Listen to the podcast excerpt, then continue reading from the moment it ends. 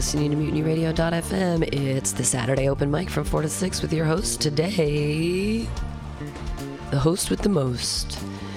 Slap your hands in a wacky-like fashion for the man, the myth, the legend. He's so white, it's Chris Holstein! Hey. Oh, hello, good afternoon, Mutiny Radio. It is Saturday, October 12th, 2019. It's 4 p.m. This is an open mic that I'll be hosting. My name is Chris Holstein. How is your day going, everyone? All the hundreds of people in here. Yeah, how are you doing? Are everyone enjoying Fleet Week? Yeah. Boo! Oh. I was driving. I swear I'm so lucky I didn't get into an accident on the way here because there was just... It looked like the apocalypse up in the sky, like just smoke and jets flying around. I'm shocked I didn't crash into somebody. It's so distracting. Like, it's already enough. Like, I'm already texting and I'm trying to drive on the freeway, and now there's planes in the sky. My God. I haven't done Fleet Weekend in such a long time. Oh, there goes my voice. Anyway, well, we got an open mic for everyone, so I will. We got some comedians here. They're gonna do some stuff. But let me introduce myself again. My name is Chris Holstein, and everyone that knows me knows that I love movies. Like, I watched 382 movies last year, right? That's impressive, right? What makes that more impressive is that I am a stay-at-home father to a 4-year-old boy. So guess what? He also watched 382 movies last year and set a personal record. His favorite by far was Full Metal Jacket. You guys seen Full Metal Jacket? All right. No one here watches movies. Seriously, though, everything I need to know I learned from watching movies. You know, like action movies taught me how to fight. And comedies, of course, taught me how to laugh.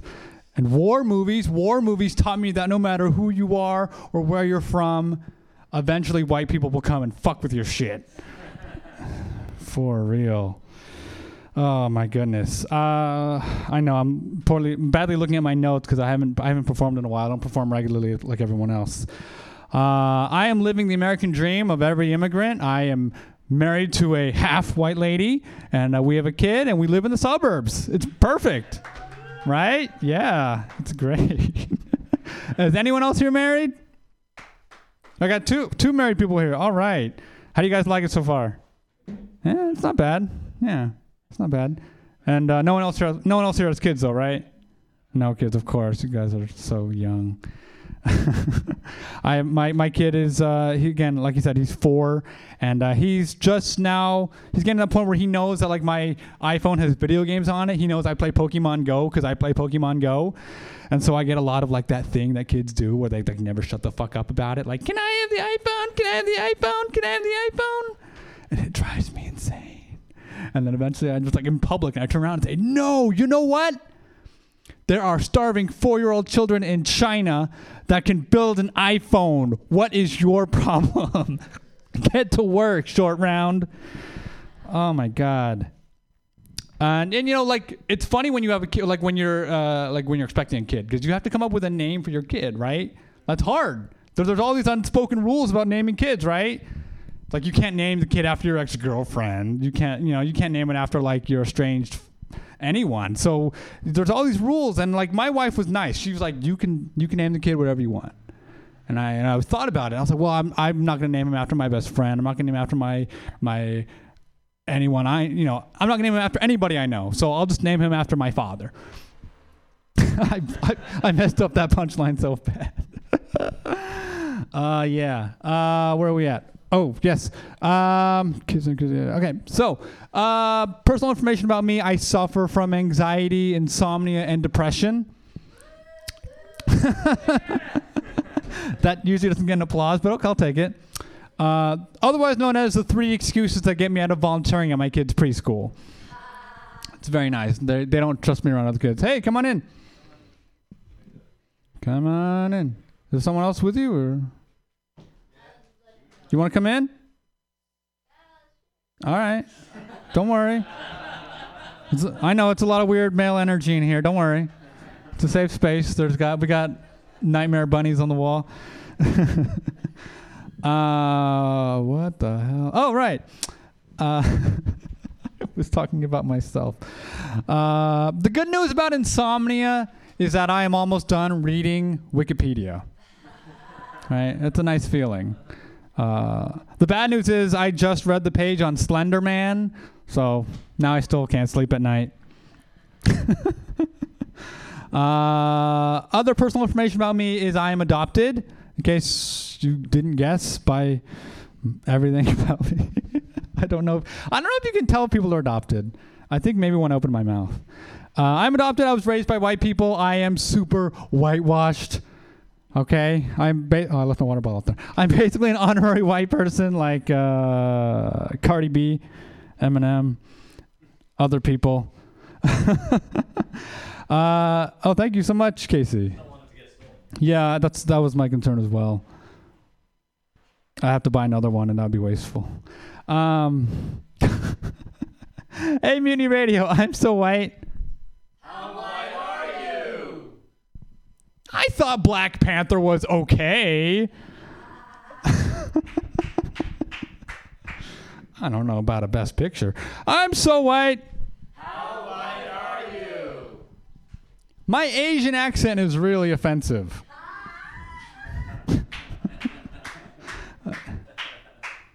And I'm so white.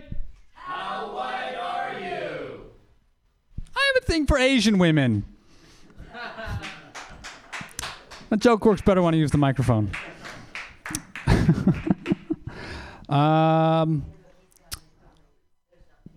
am adopted, so oh boy, where am I at? Oh, right. Luckily, I live. The only Asian thing about me is my face. So luckily I live here in America where Western standards of beauty are biased against Asians. All right. I mean, I honestly in America, like I've been called a 2. I'm considered a 2 in America. That's fine. In Korea, I'm considered I think they call me a fukface, which I think is Korean for 10. Or it's just Korean for fuckface. I gotta keep looking at my notes. Hey. Mutiny Radio, give me a round of applause if you think I look like the kid from Indiana Jones and the Temple of Doom. One person. Oh, okay. Take a better look. I know, the hair is confusing. All right, thank you so much. Thank you for taking sides with every bully I ever had from grade school on to college. That's right, I was bullied in college. Anyone else here bullied in college? Yeah, super fun. Good times. I'm not the kid from Indiana Jones and Temple of Doom, but we do have one thing in common. We both have deadbeat dads. Right? Deadbeat dads. Give it up for deadbeat dads. They're great. As in case you can't tell from my entire presentation, I grew up without a strong father figure. But like I said, I am a father, and I am committed to my son. I am not going to be a deadbeat dad. No, I am going to raise that motherfucker, and he's going to get a job. He's going to get his own place to live. And then I'm going to give up on life completely and move in with him.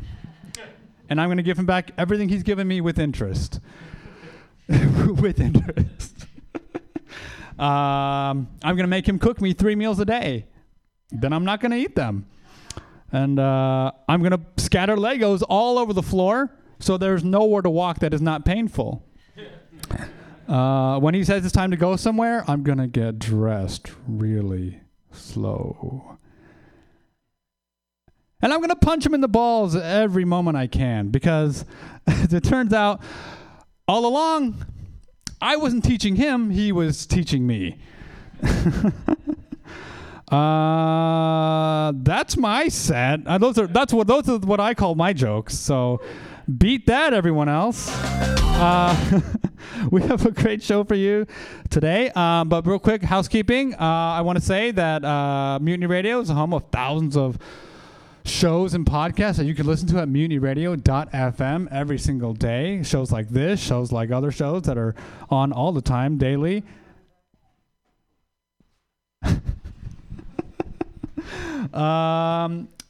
And if you are interested in being a sponsor for the upcoming Mutiny Radio Comedy Festival, please go to mutinyradio.fm, sign up, and figure out how to become a sponsor. I assume it involves money. And if you are a comedian and you want to be a part of the festival, again, mutinyradio.fm, you can sign up. I was in the festival last year, and apart from having an emotional breakdown in the middle of the festival, which was completely unrelated, I had a great time. So, there are a lot of hungry comics here today. We're going to get some stage time. One, two, three, four, five, six, seven, eight, 10. I'll get some of your names that walked in late in a bit. But first up on the show is Breakfast. Give it up for Breakfast. And I'll help. Do you want me to help? Do you need a second mic for the guitar? Okay.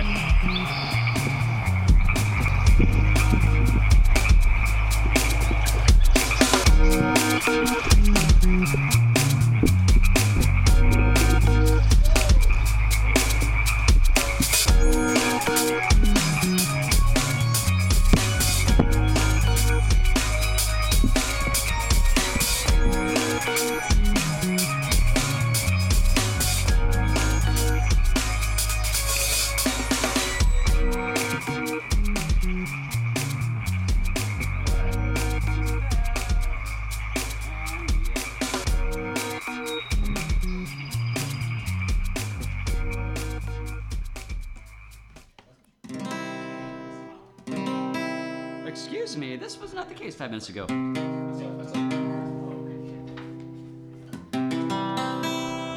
enough. All right.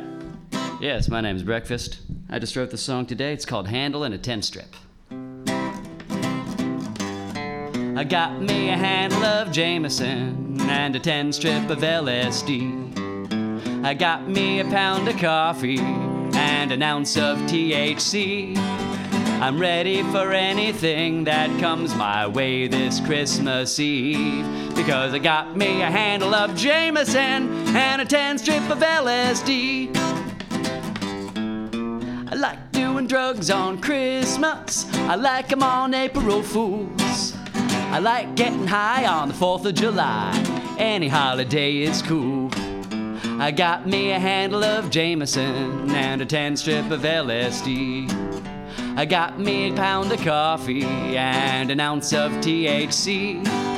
I'm ready for anything that comes my way this Christmas Eve, because I got me a handle of Jameson and a 10-strip of LSD. Gimme, gimme, gimme some good stuff. Gimme, gimme, gimme that swag. Gimme, gimme, gimme, long as it don't kill me. Put it in a zip-top bag. I got me a handle of Jameson and a 10-strip of LSD. I got me a pound of coffee and an ounce of THC. I'm ready for anything that comes my way this Christmas Eve, because I got me a handle of Jameson and a 10-strip of LSD.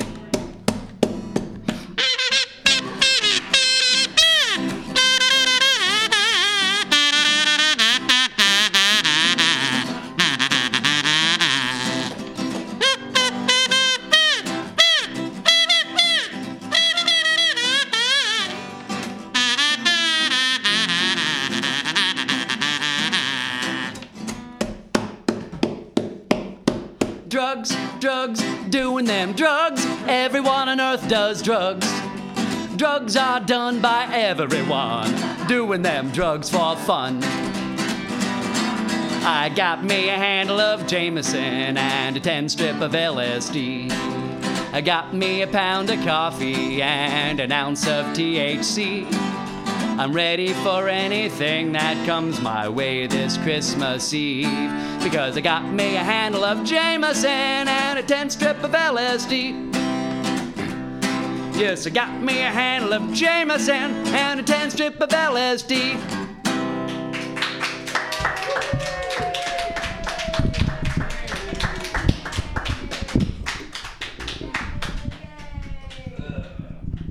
Yeah, because it is the Halloween season. Got a little song here about a house we all know. There's a red house down at the end of the road, end of the road, at the end of the road. There's a red house down, down at the end of the road.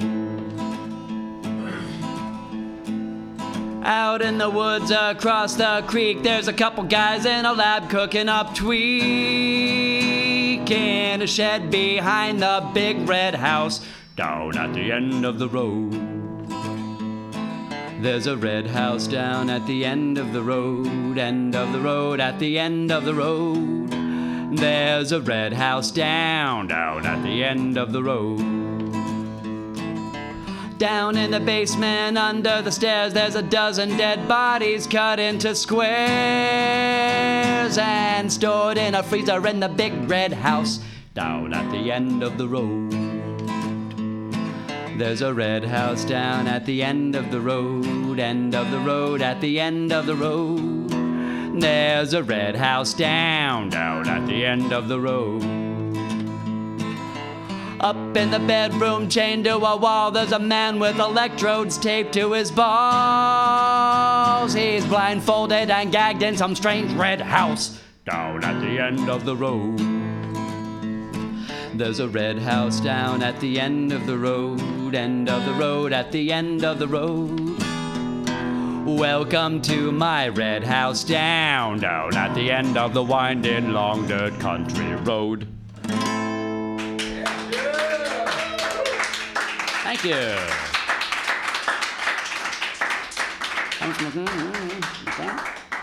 All right.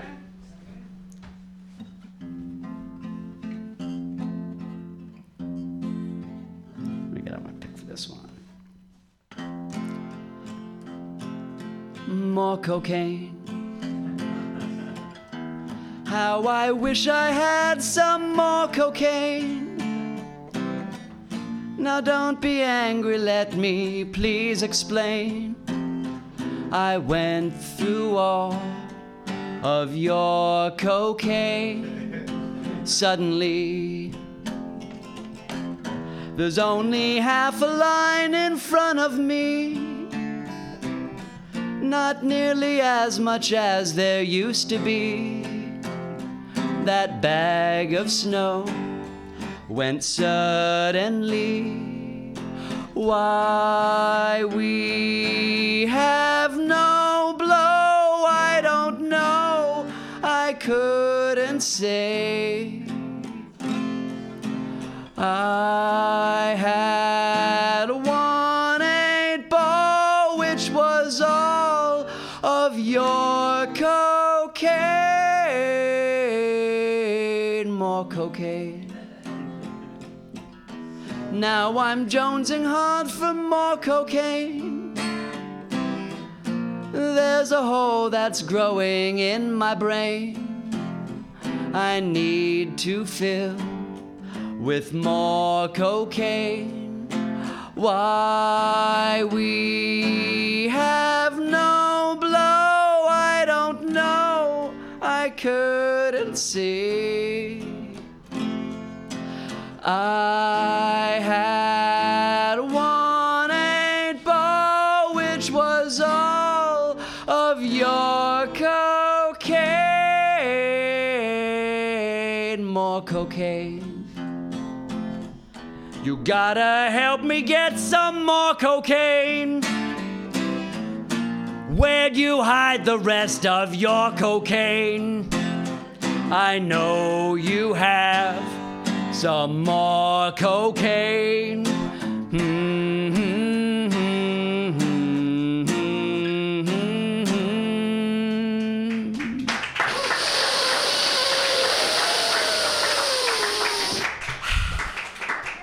Thank you.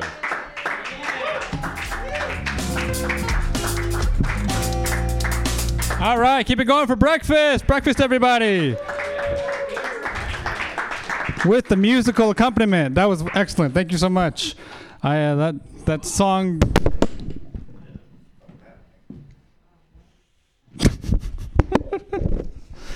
All right. Who likes cocaine? I don't have any. I'm just asking.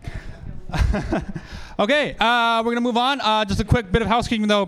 Please remember to donate $2 to $5 to the bucket to get your time. And you can also Instagram a picture and tag at Mutiny Radio SF to help spread the word about this great venue that provides mics and podcasts and shows for everyone. Next up on the mic, we're going to do Casey Koenig. Casey Koenig. Give it up for Casey Koenig. Thanks, Chris. How y'all doing? Happy Saturday. That's fun. Funny thing about that song, you know, Paul McCartney wrote that. Did you hear the story about how that was originally written, that song? Yeah, it was originally called More Cocaine. It was really the funny thing about that song. I like how you played the original. It was great. Yeah, that was the anthology. Scrambled cocaine. All right. My name is Casey. Hey, how you doing? It's always fun to do comedy, even open mics. I was actually at a show earlier this week, and... after my set, I was standing outside, and a guy came up to me afterwards and was like, "Hey, man, you're really funny." I was like, "Oh, thanks." He goes, "Do you want to smoke some weed with me?" And I was like, "Oh, man, I would, but like I gotta drive, and I can't drive while high on weed." And he's like, "Oh, okay. Do you want to do some cocaine?" No. I was like, I can drive on cocaine. Like, I can drive better on cocaine. Yeah, let's do this. And then I drove really, really fast. No, that's not what happened. Just in case anybody's listening, including future employers. That is definitely not the case. I just shook that man's hand and I said, "Thank you very much, sir, but I am a good person." Let's see. Yeah, a lot of times I don't know what to do. It's hard. I've had a lot of bad dates. I know I have the appearance of a guy that just absolutely crushes it, but I have had a lot of bad dates in my time. Worst first date I probably ever had was this time I took a girl to the movies. She was a lot prettier than me, right? Yeah. No, she was really pretty, kind of out of my league, and we go to the movies, and she goes, "Oh, I really want to watch that new movie, Girl with a Dragon Tattoo." And for those of you who don't remember, that movie has not one but two rape scenes in it. Oh, wow. Yeah. So not exactly first date material. I don't know how much of a turn on that is, but I was kind of like, well, on one hand, she wants to see the movie. Then, on the other hand, there's a rape scene. But then she wants to see the movie. I also want to get laid. So, I guess we'll see this movie. And I got to tell you, the whole, like it's usually a pretty solid move to, like, put your arm around a girl, right? When you're sitting there watching the thing. Not a solid move is covering her eyes like a child about halfway into the movie. I didn't get to see her naked. It was a sad, sad Friday night. Yeah. It's okay. She ended up just. I'm actually not gonna punch down. I'm not gonna say the end of that sentence. Let's see. I like going to bars a lot. San Francisco is a lot of fun because there are a lot of options available. I was actually talking to a bartender recently, and he said, I was just like, "Oh, this seems like a really cool job. Like, you get to meet a lot of cool people, integrate yourself into the community, right?" And he goes, "Yeah, I'm actually not a bartender. I'm more of a mixologist." And, yeah, I was like, yeah, right? That's like 9 on the snob index, right? I just love that word because it makes a really solid attempt at being science-y, right? Like chemists, physicists, astrologists. Yeah, I don't know. I don't know much about science. I don't know much about gravitational waves. I don't know much about splitting atoms, but I do know it's a lot more complex than making a mean mojito. So either way... Let's see. What else do I want to talk to you guys about? I can talk to you guys more about my humiliation. That seems to be... Like, you ever, like, come up on stage and just kind of go, like, "I'm going to be confident, and I'm going to be, like, show them who's boss. I'm going to tell how it is." And, like, everybody's like, "We don't want you like that." And it's like, fine, I'll just talk about how I suck. And they're like, yeah. Staying on subject. Hardest I ever got, I made somebody laugh. It's not on stage, obviously. It was actually when I was rollerblading. I wasn't just rollerblading and made somebody laugh. I was rollerblading for the first time in a long time, and I was really kind of mentally trying to get myself into it. I was like, this isn't lame. This is cool. This is a great way to work out and get a butt. Like, it really does. Exercise, you get good glute, I don't know why I looked at you, Kelly. Like, you would know. You're like, I feel like you would know what a good butt exercise is. That's what I'm trying to say. But I was out in Golden Gate Park, and I got my blades on, and I'm going, and I immediately fall. And this old Asian man was just like kind of walking next to me, and he just looks down at my body and goes, ha, okay, and just walks right over me. And that wasn't the biggest laugh. What was the biggest laugh actually came from other people trying to help. Like other people, because it's Golden Gate Park and it's San Francisco and people are generally caring. And so like a group of people huddled around me like I was a wounded soldier. Just like, are you okay? And I was just like, you're just drawing more attention to my humiliation right now. And I look over again towards the street and some guy literally pulled over in his car, got out of it, and literally went like this in this stance, pointed his finger at me and just goes, ah! And that's the hardest I ever made somebody laugh.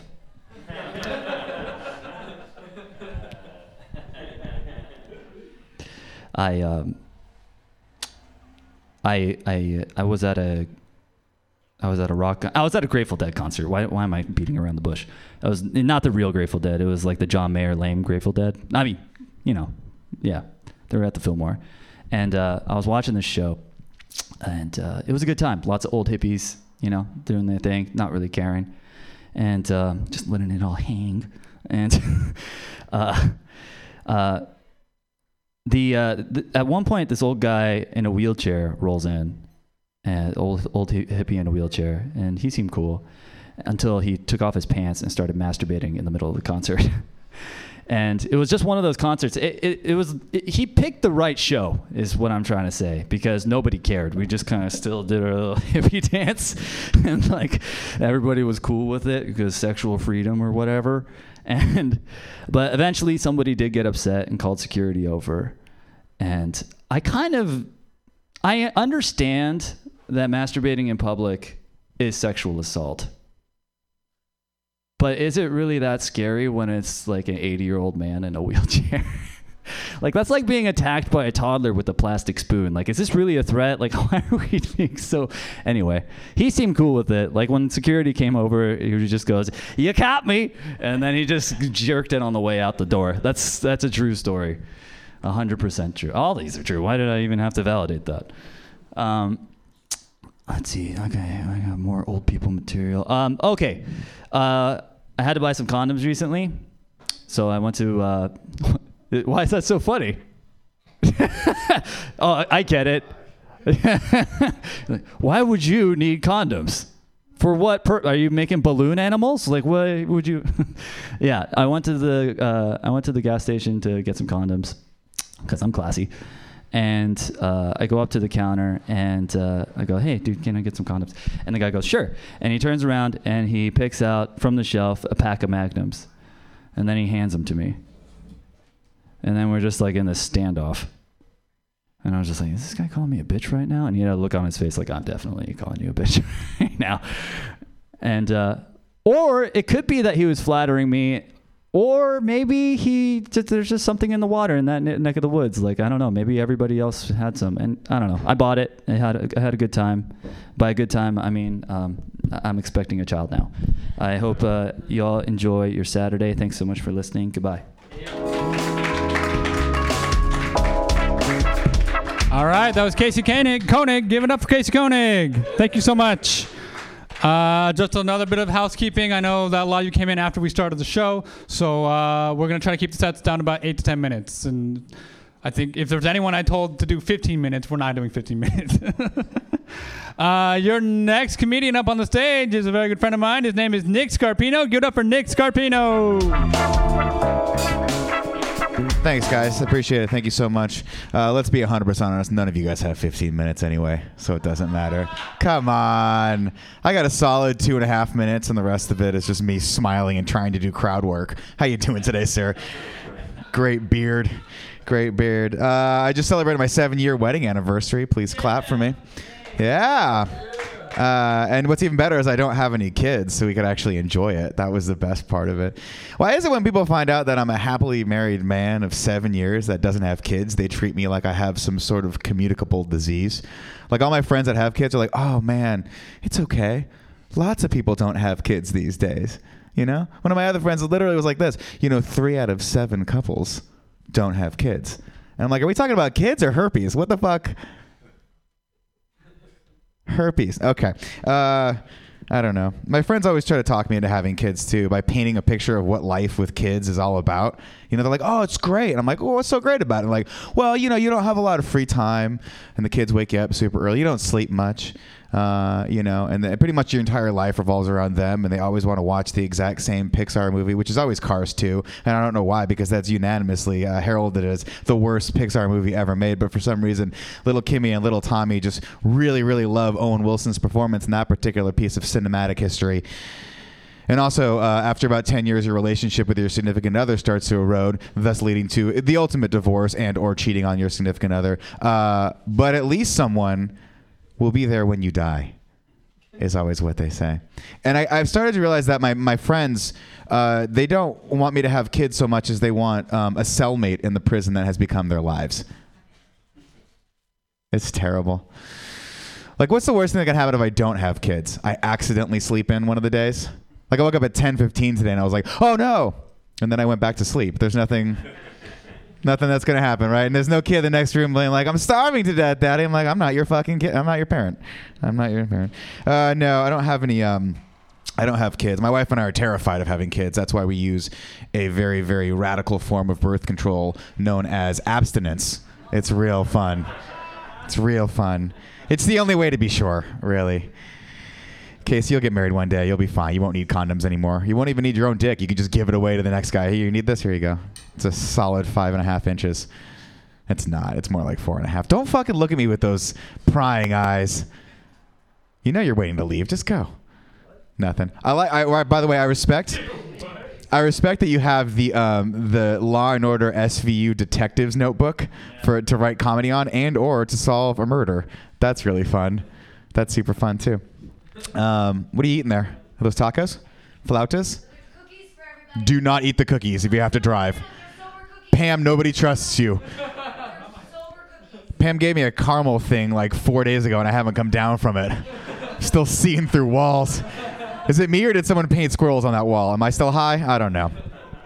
Jesus, Pam. And also Pam's like this. Oh, it's only got 100 milligrams of whatever the fuck it is in it. It's fine. I was like, is that a lot? She's like, well, if you never want to not be high, it's not a lot. There it is. I don't know. I wish I smoked weed more. I don't smoke weed, though. I had to stop. Not because any, like, moral objection to it. I just do really stupid shit and, like, ask really dumb questions to people when I do smoke weed. I don't know.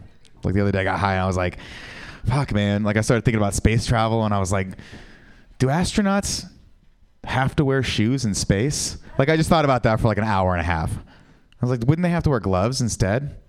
Because they float? Nah, we're never going back to that joke. That was a oldie but a baddie. Okay. No, I don't have kids, but I do have parents that are really old, and they keep calling to tell on each other, so it's kind of the same thing. Like, Mark Neuer's coming in. There you go. Bringing that heat. Like my dad called me the other day because my mom answered one of those robocalls that you get on your phone, and she let someone hack into the home computer and steal all of their private information. And my dad was like, fuck, man, I don't know what to do.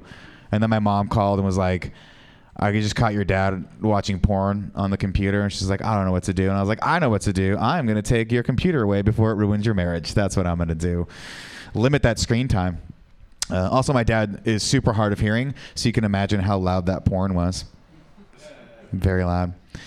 Speaking of porn, they say that porn sets an unrealistic expectation for young men as to what to expect from sex later in life. Sir, have you ever seen a pornographic video? Reluctantly. by accident, like, oh my God, I rounded a corner and this bum was watching a porno. I didn't mean to do it. Pam gave me all these yum-yums and I didn't know where the fuck I was. Jesus Christ, I was either in space or on the corner of Mission and Valencia. Here's the problem. They always say that porn gives kids an unrealistic expectation of like what to expect, especially when you're married. So I want to be, what did Gandhi say, the change that you want to be in the world? I saw it in a bathroom one time. Be the change you want to see in the world. So I think it's important for guys like me to start our own porn series with our wives, so that people can understand really what married sex is going to be like. And here's how it's going to go. It's going to be me and my wife in separate rooms, both watching porn. That's how it's going to go. It's going to be the hottest series you've ever seen in your life, except my wife's, instead of watching porn, she's just going to be asleep. She's going to be asleep. And I'll be jacking off to the sickest shit you can find on the internet. That's the problem with porn, right? Is that like, it's like heroin. You got, every time you go back, you got to do crazier and crazier shit, right? You can't just watch fucking double penetration. After a certain point, you go to yourself, you know what? I've graduated to triple penetration. This is where we're going to be at. And you get desperate, man. I got so desperate to find something like new to watch in porn the other day that I actually searched the word love just to see what would come up. I don't know why I keep staring intently at you while I talk about porn. You know what I found? Triple penetration. That's actually what I found when I searched that. It'd be better if I didn't talk in the middle of the punchline of the joke. But it smells like weed right now, and that's all that fucking matters. I am getting old. I'm closely approaching 40, which is crazy. And normally people would say that's not good, but I think it's fantastic because it means that I no longer have to go to bachelor parties, and that's A-okay with me, man. I hate these things. It's a waste of money and it's a waste of time. And I remember when I was younger, I remember the very first bachelor party I went to, I was like, this is the fucking total waste of time, right? We like barely had enough money to get a stripper to come over to the hotel room, and nobody thought to bring something to play music on. So like the best we could do was just turn on the clock radio that came in the room, you know? And like, I'll tell you one thing right now, you guys have not lived until you've watched a stripper dance her way through a 1877 Cars for Kids commercial. It is just awkward all around. It's not anything anyone wants to see. You guys are familiar with these commercials, right? They go 1877 Cars for Kids, KARS Cars for Kids, and now it's stuck in your head forever. Motherfucker, I know. There are certain jingles that you just want to find the dude or woman that wrote them and murder them. Just fucking kill them in the streets. That's how it's supposed to go. No. Travel a lot with the missus. Just came back from Denmark, which was fun. We went there for a holiday, and we weren't really paying attention. It's funny because I don't normally get very patriotic about what's happening in the States until I go abroad and someone talks shit about America. And then I'm like, fuck you, right? Like, fuck you. Like, I'm like a soccer mom where like I'll say whatever the fuck I want about my country while we're in my house, but you don't get to talk shit about us. I was on a train, and the guy who was checking the tickets came up to us and looked at our ticket. Then he looked up at the little sign above the cabin. He said, "What does that say?" And I said, "Main cabin." Or he said, "First class cabin." And then our ticket said main cabin. I realized we made a mistake, right? Oh no, we weren't paying attention. We sat in the wrong cabin. But before I could apologize, the guy looked me in the face and said, "Fucking Trump's America." And I was like, whoa. And the words that came out of my mouth next, I've never said before and I'll never say again. I looked that old man in his eyes and I said, "Sir, that's not what your people were saying when we saved your asses in World War II," which is some fucking weird shit to say to someone for two reasons. One, I didn't vote for Trump. I don't know why I'm defending the man. And two, I have no idea what side Denmark was on in World War II. It's just the kind of thing you should probably read up on before you decide to talk shit to a person about that. I don't know. There's nothing. There's like literally nothing Donald Trump could do to get me to vote for that man in 2020 election. Well, not nothing. If he brought back plastic straws, I would consider it. I would, because I mean, we could all agree like racism is terrible, but so are paper straws. Like sucking liquid through paper straws is where like people need to feel my pain. No, you're like, no, it's not this. Okay. All right. Trump 2020, bring back plastic straws. I'll leave you guys with this. This city is very weird. You got to be careful out there. I pulled my car over the other day to get a cup of coffee, and a girl actually got into my back seat because she thought I was her Uber. I drive a Honda. It's dangerous out there for Hondas. And she looked at me and I looked at her, and neither of us knew who was supposed to be scared in that situation. It's one of those kinds of things. And it turns out still gets to be the woman in this, because look at my fucking beard. Jesus Christ. You got in my back seat. This is definitely a sexual assault beard. All right, give it back up for your host. Thank you guys so much for squeezing me in. I appreciate it. Keep it going for movie star Nick Scarpino. He was a featured actor guy in a documentary called Waiting for the Punchline, which you can find on roosterteeth.com. I believe it's behind a paywall, but he said that you can do a free trial sort of thing to watch it for free. I tried that. The free trial did not work. They ended up charging me for a couple months before I canceled. That's okay. I did cancel. It's okay. It's fine. It's fine. I don't mind giving Nick some money. He needs a haircut. All right, we're going to keep it going because we got a lot of comedians on the lineup. Our next comedian, Cody Abe. Give it up for Cody Abe. Thank you. Oh, my God. Wait, oh, fuck. I was just like, forgot that it was my turn. And then I had to, well, yeah, Nick was talking about, like, smoking weed. The last time I did anything cannabis-related was I took an edible after about 6 months of not doing weed. And that was a mistake. Huge mistake. I don't know what I was thinking. I was thinking that it was my birthday and I wanted to go wild. But that was probably the worst/best birthday of my life. So I took the edible, and basically what happened is I became a time traveler. Like... I took the edible and I was just I went through like the first stages of like being high. I was like, maybe I should get some food. And I was just like, but like food is like good for me and I hate myself right now, so therefore I'm gonna not eat food. And then I just kind of went down a rabbit hole and I was just like, wait, but I have thought those exact same thoughts before. And then I went to go I started watching YouTube videos for whatever reason, and I was hallucinating on weed, and it was like videos that I thought I've never seen before, but they seemed like I've seen them before, and then so I was like, okay, I'm going crazy, and then I went and watched like CNN, like the news, which probably wasn't a good idea, but then like it was like. It's news, right? So it's happening. Like they're reporting what's happening. I was like, I swear I've seen this before, and that's why I don't watch the news anymore. I don't really like the news. I don't keep up with. There's way too much news nowadays, you know. It's like there's so much news that's coming out at a rapid pace. Like if I kept up with the news, I wouldn't probably have my own news. You know, people would ask me, "Hey, what's going on with you? What's new with you?" And I'd be like, "Well, I just caught up with the news, and so." There's that. I got that going for me, but that's about it. I mean, there's nothing else I could do right now besides keep up with the news, and that kind of bothers me. Like I was actually talking to my friend once about like something that happened recently, the Antonio Brown thing. Anybody heard of that? Yes. Yeah, you have, Jack. I know you have. How's that cookie, by the way? Is it good?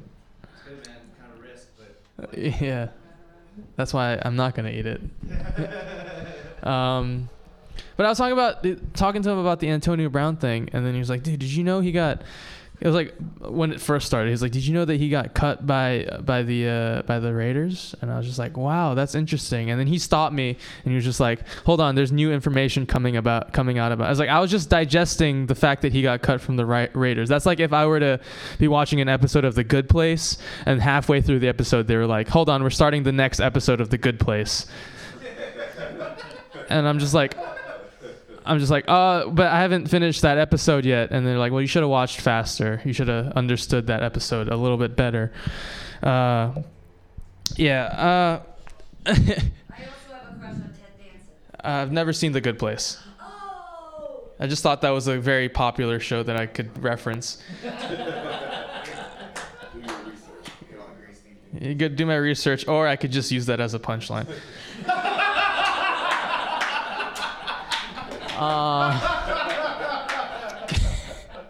There's like the news gets pretty political. I don't really like being that political. The most political thing that I do probably, but not like intentionally is like eat at Chick-fil-A. I mean, I feel so bad every time. You know, I love like the LGBT I love the LGBT community. Like it's that I love. I'm sorry. I don't say that often. It's not like a thing that I say in everyday conversation. You can say the gays. I can't. So I just said it. Okay. I love them. You know, I love them as like human beings, and the fact that they also still good at some of them still good at Chick-fil-A. Like that's like the only reason I feel like I can, just because I've talked to like people of that community. I'm like, dude, how do you feel about Chick-fil-A? And they're like, I still go there. And I'm just like, I know their chicken sandwiches are really good, right? And then they're like, shh. And then they close my eyes and then fucking stab me. No, but yeah, no, I got into an argument one time with one of my friends about going to Chick-fil-A. I was just like, I just went to Chick-fil-A today, and they're like, how could you, man? Like, I'm very disappointed in you. And I was just like, why? Because their chicken sandwiches are so good? And it's like, no, because they support anti-LGBT things.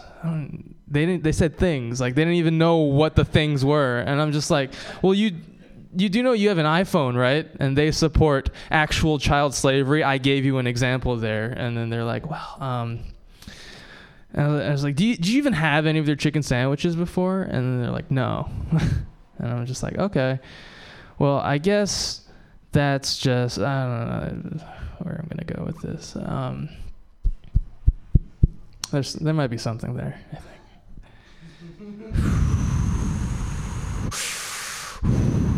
Okay. I used to skateboard a lot, which is weird because I know it looks like I used to play competitive Yu-Gi-Oh. But I used to skate a lot, and I stopped for a little bit, and I started again, and recently, and. It's fun, except for when you fall. It's pretty embarrassing. That's pretty embarrassing. So like there's one time I was going really fast. I was like, I was feeling the coolest I've ever felt in my life. Like I had just like parted ways with my friends. I'm just like, hey, I'll see you guys later. Fucking jumped on my skateboard, rode away. I turned the corner. I ate shit immediately. And, a guy just says, hey dude, are you okay? And I'm just like, it happens. And then I run away. And, basically, what I'm saying is that I have a skateboard for sale. I'm kidding. All right. Thank you, everybody.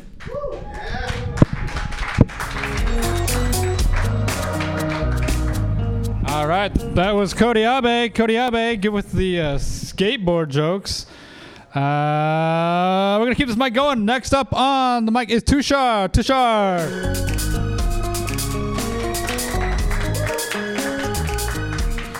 So racism, good, bad. How are we feeling?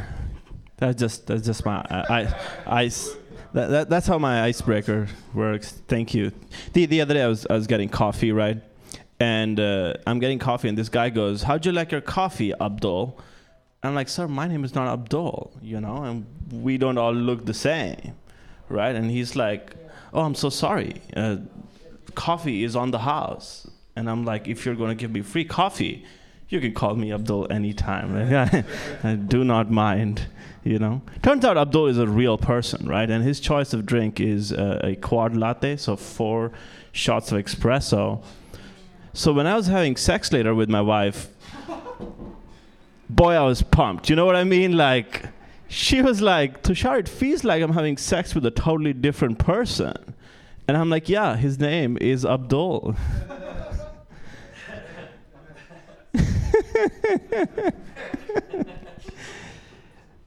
I went back to the same place the next day, and this guy goes, "So you're Tushar, right?" And I'm like, "Sir, my name is Abdul, and we don't all look the same, you know." I've been getting a lot of free coffee. It's expensive, you know. Coffee is expensive. You know, the other day, I said the same thing on stage. I said, "Racism, good, bad. How are we feeling, right?" Somebody in the audience shouted out, "Good." And I had no idea how to like respond to that, right? So I'm like, sir, I'm going to give you 15 seconds to explain yourself, right? And he goes, well, racism against black people, very bad. And I'm like, great, that's the only way to start that answer, right? Now, I'm more curious why you think it's good, right? And I could see a blank face because he had not thought this through. So I'm like, okay, let me help you out. I think racism against neo-Nazis, very bad. I mean, very good, right? And he goes, that's exactly what I was trying to say, right? And I was like, yeah, that's... I mean, I think that, like, if you know someone is a neo-Nazi, right? Like, someone is like that. I feel like it's okay if you refuse them a job, right? Unless, like, that's part of the job description, in which case you got to look at the qualifications. Okay. Like, if a neo-Nazi hits on you, it's okay to have sex with them as long as they're attractive. But what you got to do is 5 seconds before they're about to finish, just stand up and leave with the bluest balls on the planet. You know what I mean? Like, that shit is painful. My wife actually does that sometimes, right? Like, the other day, I was about to finish, and she just stopped. And I was like, what happened? And she goes, have you done the dishes? And I'm like, I haven't done the dishes. And she goes, well, if you want me to finish you off, you go finish doing the dishes, you know? And then I did the dishes and realized I didn't need to be finished anymore. Okay. Great joke writing, Tushar. Well done, buddy. No, I was thinking, like, I sometimes talk about racism a lot, and I think the other day a gentleman from the audience said, you know, get in line, brown man. And I was like, it makes sense, right? I'm a new immigrant, so, like, I don't always get all the racial context of the U.S. But I feel like living here in America, it feels like you're living in a chess game. Like, it's a game of black and white, but the players are like Russian and Chinese because it's all controlled from the outside. Okay, what a joke. Well done, Tushar. And then once the game is usually won by white because they get to make the first move, right? And then they all get tacos, so that's where the Mexicans are. Then they all hit a comedy show where an Indian dude is entertaining them. Okay. Thank you so much for your feedback tonight. You know, I've been doing a lot of, I'm an actor, so I do a lot of auditions. And I've done 3 auditions in the past 12 days. And for some reason, every time I'm reading a script, the guy I'm playing is always doing some creepy shit, right? Like, these writers need to figure out roles for Indian dudes that are not for creeps, right? Like, one of the scripts I was reading was a guy who was hitting on a passenger in a taxi cab, right? Like, just voraciously hitting on a taxi cab.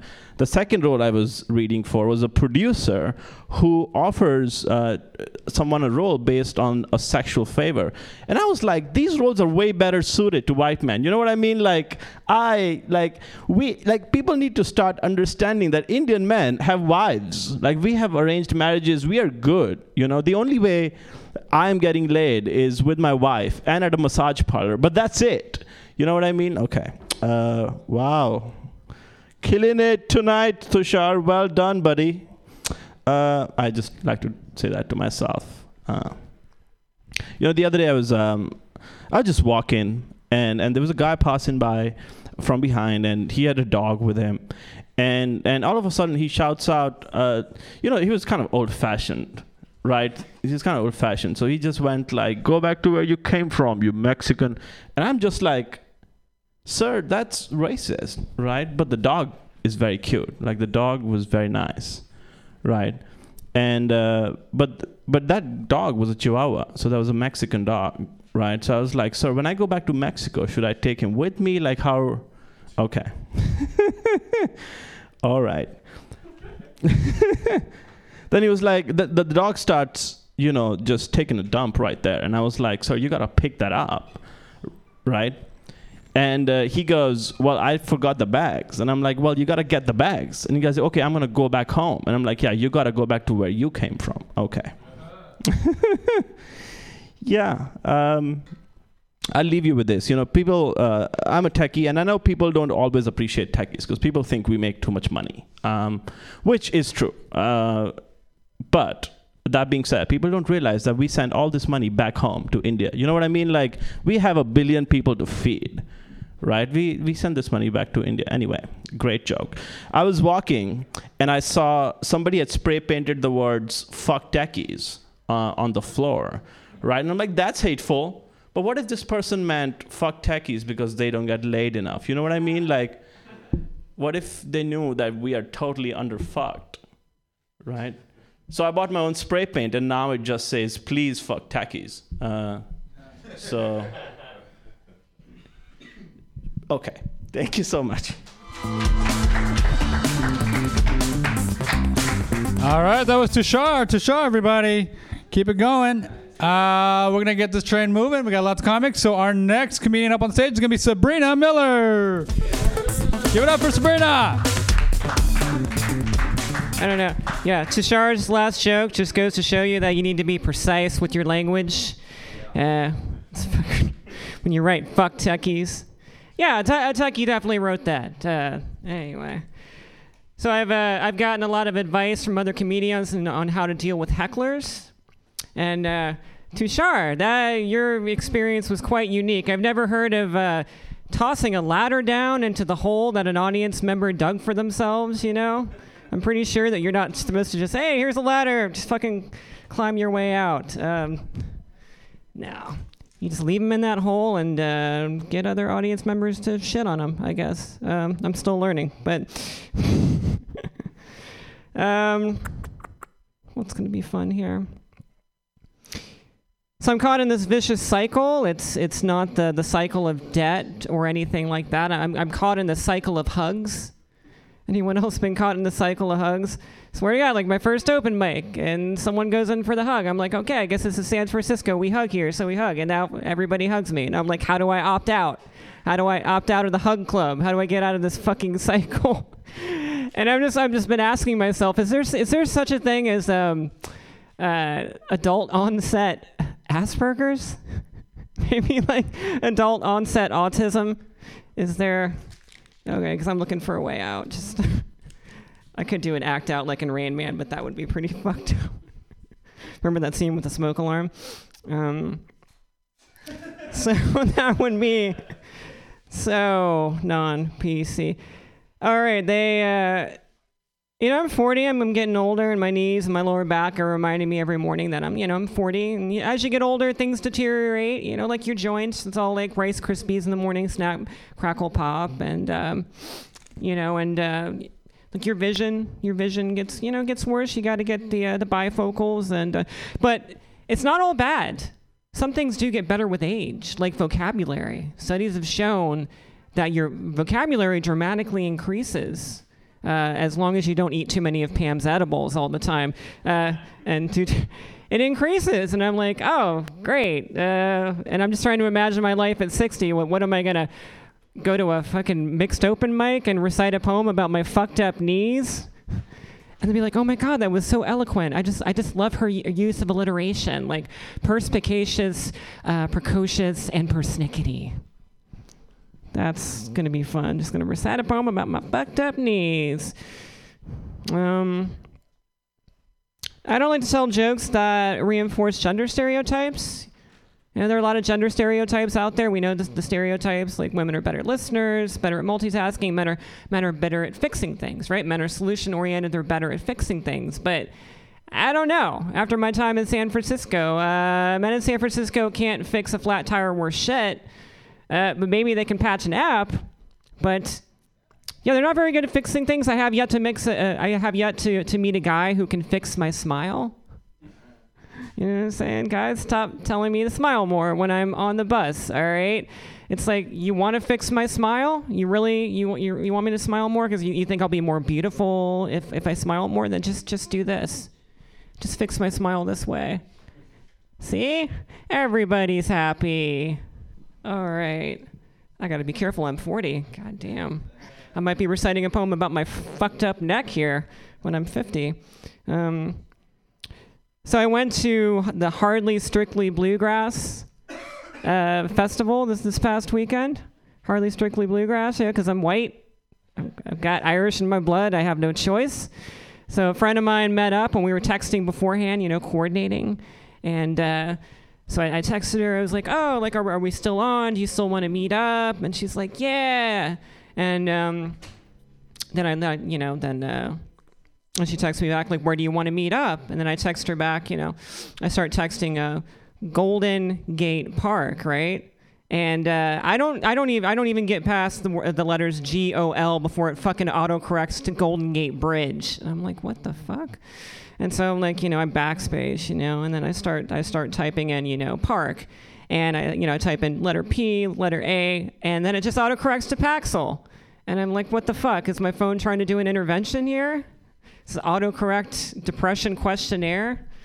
It's like, how many times in the past 2 weeks has your phone autocorrected to Paxil? We're trying this stuff out. Friend of mine, she says I'm not spontaneous enough. She says, like, every time we hang out, like, we just do the same old things. And she's like, yeah, you should be more spontaneous, you know? Like, if you want a boyfriend, you want to be more spontaneous. And I'm like, I'm spontaneous. Like, don't tell me I'm not spontaneous. Like, I'm spontaneous. Just the other day, I spontaneously fixed a flat tire. I spontaneously fixed a flat tire because I'm defying gender stereotypes here. God damn it. I'm spontaneous. I sneeze all the time. Come on. So I got a new New Year's resolution. It is to be more spontaneous. So right now I'm developing a plan to be more spontaneous. I like that irony personally. Trust exercises. Anyone ever been to one of those team building exercises where you you do the trust exercise where you like fall back and somebody catches you? You ever done that stupid shit though? I don't know like what it is about me. Like I have this trusting way about me. Like people like always gravitate towards me to do the trust exercise. You know, they always want to do the trust exercise with me. And yeah, it's like the last time I was at a Greyhound bus station, fucking someone wanted me to watch their bags. I'm like, I don't want to do this trust exercise. Don't put this on me. God damn it. I'm gonna do a trust exercise here in a second, the ultimate trust exercise. I'm gonna eat that cookie. And I'm just gonna trust Pam 100% that there's no THC in it. All right, I'm gonna do a trust exercise right now. Thanks. All right, that was Sabrina Miller. Sabrina Miller. She's gonna eat a cookie. Let's wait and see what happens. Next on the mic is Steven Asifo. Oh. Let's pretend that didn't happen. Steven Asifo. You get it. You saw that happen, right? I know. So I'll explain. I want to dwell in this. I'm definitely. He's leaving the room. I was next, and since there's only two black guys in here, you told the other black guy, "Hey, you're up next." I looked at him. Then he came and said, "Oh, you're actually. There's not too many of us, man. But thanks, dude." What I did want to talk about though is as one of the only few black guys, I'll just do all my set and black jokes over here. Is I like to be a forward thinker. You know, I think we should always be thinking about like what's happening next, which is why I don't like Seattle, because I couldn't find a black barbershop. You know about this, right? And what I get is like, all right, I get it. You know, Steven, there's no black guys in Seattle.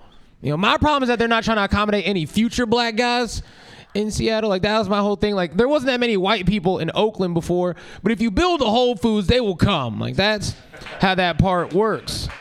You know, it's very simple. I mean, like, I don't know why else, you know, there'd be black people out there, not for hikes. I know that's what Seattle's known for. But, I mean, fun fact, black people do not like outdoors like that, especially hiking. Black people, one thing about that is they like to have directions. They like to be told where the fuck things happen. Last time we just went on a big adventure, didn't know we were going. That ended up well for us. It didn't go well for us at all. So now we only go to places where you can have a legit address. We're going to the store. We're going to a fucking mall. We're going to somewhere else. We're not going on long walks to nowhere. That is not what I recommend for anybody to do. But one other thing that I do think is interesting is how people interact at strip clubs. I think that is something that I'm learning more about, because I have a friend who clearly didn't know how strip clubs work, because when we got in there, the first thing he did was he pulled a strip to the side and said, "Hey, just want to tell you, you're beautiful." So what the fuck are you doing, right? Like, it just, she gets paid in fucking currency, not compliments. If you want to pay her in compliments, she wouldn't be here. She would have a great relationship with her family. That was 2 years too late. Too many years too late. And then he'd say, "Well, hey, look, why don't we have a chance to just talk to him and say what we want to say, have an open dialogue?"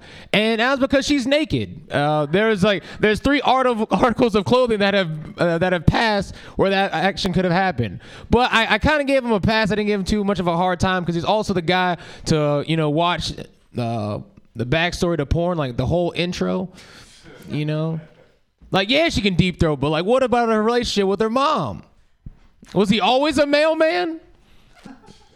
I'm not any better, like, because I'm cheap, and some people, well, I mean, in a lot of places in the world, currency is backed by like gold or some other shit like that. In my life, currency is backed by the dollar menu at McDonald's. So $1 is, 4-piece McNuggets. Like, that's how I equate the shit in my mind. You guys may see a lone $5 bill, Andrew Jackson. I mean, that's not Andrew Jackson at all. Abraham Lincoln. Boom, tipping right there. And that just bought me another 5 minutes.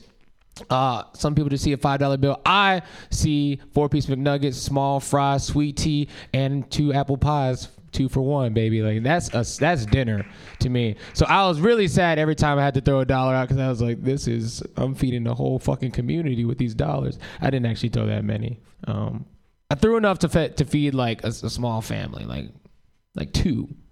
Like, if everybody just shared like the large fry. That part's not on the dollar menu there. All right, fuck that one. Okay, I don't have a dog. I think having a dog would be annoying, because if I had a dog, I feel like everyone comes up and asks the same questions. Like, what kind of dog is it? How old is it? Why do you let it lick peanut butter off you?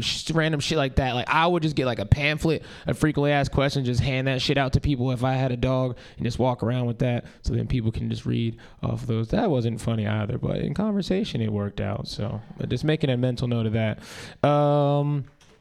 Another thing that I think people should be more conscious about is, why at weddings do people decide that you should be wasting time? All right, that's not what I wanted to talk about. Sorry. Okay, so another thing is that I don't know if anybody else, they spent their life growing up being told how black they were by white people. No, just me. So I did go to like a predominantly white school growing up. Yeah, Jack understands. I did go to a predominantly white school growing up, and that made some interesting identity issues for myself, because there was one distinct moment where they told me the mixed kid was more black than me because he could dance like Usher. And then I proceeded to go home and spend that entire summer learning to dance to Yeah, which was Usher's breakout hit at the time. And that fucked my whole, because now my whole barometer of blackness is matched to Usher, which shouldn't be the case at all, because there's definitely levels to being black. There's levels to being black that people say, on one side, you're like Louis Farrakhan, on the other side, you're like Cleveland from Family Guy. I'm somewhere in the middle, like Marlon Wayans, but in the white chicks, but like the level of your blackness matters. So people say, like, why does it matter? It matters because, you want to be able to use your black card, certain shit that you could do when you're black that other people can't do. There's a lot of certain shit that you can get by. I don't have an example right now, but I should write one in. This is moment, note to self. But yeah, no, like, for example, there's some, you can have your, if a black card didn't matter so much, black people wouldn't be trying to revoke the other people's black card so often. Like when Kanye West wore a MAGA hat, everyone said, "Yo, dog, you lost your black card, man. You can't hang out with us." But then he said, "I want to do a concert at Howard, historically black university." welcomed them back. I don't know what happened there. That fucked my whole mind up because the Black Card has a customer service that is not too friendly. I called. I know that because my girlfriend is white. I went to all white schools growing up. Like, I'm on thin ice all the fucking time. So I've been on plenty of calls with customer service. And the one thing that they said, well, all right, the reason why I called is because I said mayonnaise isn't that bad, and that. All right, another time then. Thank you guys very much. My name is Jerome Watson, and come on. Sitting around our Sunday best. There you go. Give it up for Stephen Asifo. Everyone was oh so polite. Oh my God! Give it up for Stephen Asifo, guys. What's wrong? What's wrong? Everyone, y'all shit your pants. I know I fucked up. All right, I'm gonna cop to it. I fucked up. I called. I looked at the wrong person. I thought he was. It's a big, horrible thing I did. I'm really. I'm honestly really sorry about between two of you. Hope. Please. Please don't. He was. He thought he was next. I know. Just please nobody punch me because Matthew Quirk is not here. I do feel legitimately bad. That's. Horrible thing to do. And no sunflower seeds. No sunflower seeds. And, yeah. Sorry about that awkwardness. Don't forget to donate to Mutiny Radio, $2 to $5. Or tag Mutiny Radio on Instagram, Mutiny Radio SF. If you want to get some time on the stage. Our next comedian is going to be back here tonight for our Show Me Your Tens Showcase, which I'm also hosting. His name is Kelly Evans. Give it up. Thank you, everybody. Money in the container. All right. Make some noise if you're an 80s baby. That is very sad. That is, holy shit, that is the worst response. Hey, I got it. Be proud that we're slowly dying. Anyway, that's not the point. The point is maybe you've seen the legendary movie Back to the Future. Yeah, Back to the Future. Stop it. We've seen that too. Yeah, fantastic. You've seen it. So you know it's about a story about a boy whose best friend is an older man and whose mom tries to fuck him. That is... That's a major plot point in that movie. That movie sucks. Why do we like that movie? Just because Michael J. Fox has Parkinson's now doesn't mean we have to like it. Okay, that's... I'm just saying, man. Like, all family-friendly movies in the 80s sucked. They were all horrible. Like, Splash has Tom Hanks fuck a mermaid. Howard the Duck has a duck fuck a person. And I'm 90% sure E.T. at least fingered that kid. Like, 90%. Pretty close, all right? I'm just saying what the whole finger deal... Anyway... But of course they all sucked, man, because everybody was on so much blow. There was so much cocaine in Hollywood. It was ridiculous. 80% of Columbia's economy was financed by the cocaine budget for, I don't know, Howard the Duck, probably. I'm figuring out another movie there. Yeah, man. I mean, everybody was. The producers, the directors. Even the best boy was on cocaine. He was our best boy. That's for those of you who read movie credits, I guess. That's not a related. There we go. We got one guy who actually knows what a best boy is. Do you know what a best boy is? I was a best boy. No, you were not. You were not. I was the first assistant to the gaffer. Got it. You were the worst best boy. Anyway, all right. Yeah. But the point is, everybody was on blow, right? So every 80s movie, most of the TV shows for kids sucked too, like Master of the Universe, He-Man, you know, He-Man, Master of the Universe. Like, how the fuck did that get passed? Like, I just imagine the conversation that day in the office, like, so we got this Amish-looking guy, right? And we're going to take his clothes off. He's going to be wearing a leather harness. It's going to be fucking hot. Anyway, he'll ride a tiger. And, yeah, we're going to make fucking money, man. Jesus. The fuck? It's like, how much cocaine does it take to make that sound like a good idea? 8 grams. It's 8 grams on the dot. Thundercats. The main character's name is Lion-O. How fucking original. We'll put an O on the end of lion. Real impressive creative process there. Jesus Christ. He also just wore a fucking Speedo. Like, I don't know what is our obsession with. Anyway, yeah. I since I started comedy, people keep referring to me as the handsome comic.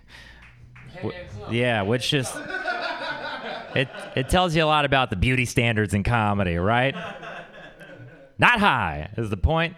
And also, handsome isn't really as much of a compliment as you think it is. Like, handsome is not the same as hot, all right? Handsome is attractive for the Great Depression. That's what handsome is, all right? This was the Dust Bowl. I'd be hitting it up. You know what I mean? Just because all you had to do was look healthy. You know, like, you look like you ate this week. All right. Fuckable. Yeah. Someone actually told me I look like John Hamm's cousin.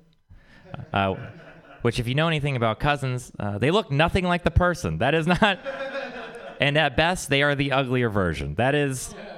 Okay, that was a sad one? All right, well, let's stick to the first one. I have depression. Not right now. I mean, I obviously... not crying. But I do. I'm assuming, like, a lot of comics do. A lot of people in comedy can relate to this. But still, like... When I see people that are happy, like, it makes me happy. Like, I like to see somebody enjoying their life. And I was driving the other day. This guy's walking down the sidewalk, grinning from ear to ear. And I'm like, fucking great for that guy, you know? Like, I don't know what's going on in his life, but he's happy about it. And I love to see that that's possible. But also, fuck that guy, you know? Fuck that guy and his happiness, all right? Like, why are you showing off, you know? I'm not doing it. You dick, you know? But now I know that's, like... It's a petty thought, right? So I'm like, I should just be better. I'm going to think about being better and, like, not having those thoughts. But I just want to trip him, you know? Like, just see the look on his face as he's falling. Like, why does this man do this? Oh. Fucking hilarious. No? Okay. You're not Schadenfreude? Anybody into that? Cool. People's downfall? I'm down for it. I should be better, though. I should. I need to be better about a lot of things. I eat a lot of fast food. That is, like, my entire diet, you know? A lot of people have cheat days. I just have... days. That's just it. And the thing about, like, eating fast food in San Francisco is, like, you really got to go the extra mile to get it, you know? There are like five places in the city. When you walk in, they're extra mean to you. They're like, I actually ordered 6 tacos the other day, and this woman was like, 6 tacos? Ugh, what the fuck, lady? Like, I think it's a little unfair that you're judging me for my taco consumption, considering you're the one selling me the tacos at Taco Bell, all right? There's plenty of other places to work in the city. You could have got another job. And God forbid you got to go to the fucking bathroom in this place. I mean, have you been to the bathroom in Taco Bell recently? It's an experience. First of all, there are so many levels of security. Why are there? What are they protecting, all right? Like, I need to know what is in there. You got to go to the counter to get a key, and it's attached to some ridiculous utensil, like a 3-foot ladle. I don't know why. You got to drag that across the floor to get to the door, and then there's a passcode, and you put the passcode in, and now you got to download an app, and the app requires you to open 3 scrolls, which each have a riddle, and now you have to answer a riddle, and then go on an adventure with a wizard and 7 dwarves into the Mordor and drop a ring into a volcano, and then you get back, and there's a troll, and he wants your firstborn. You're like, fuck it, man. I'm crowning. Just take Junior. I don't want him anymore anyway, and you get in, and it's just another door to another bathroom. Anyway, I pooped in the parking lot is my point. Thank you very much. That's my time. Yeah. Okay, keep it going for Kelly Evans with the cocaine jokes. Our next comedian on the stage is going to be Rob Edwards. Rob Edwards, please come to the stage.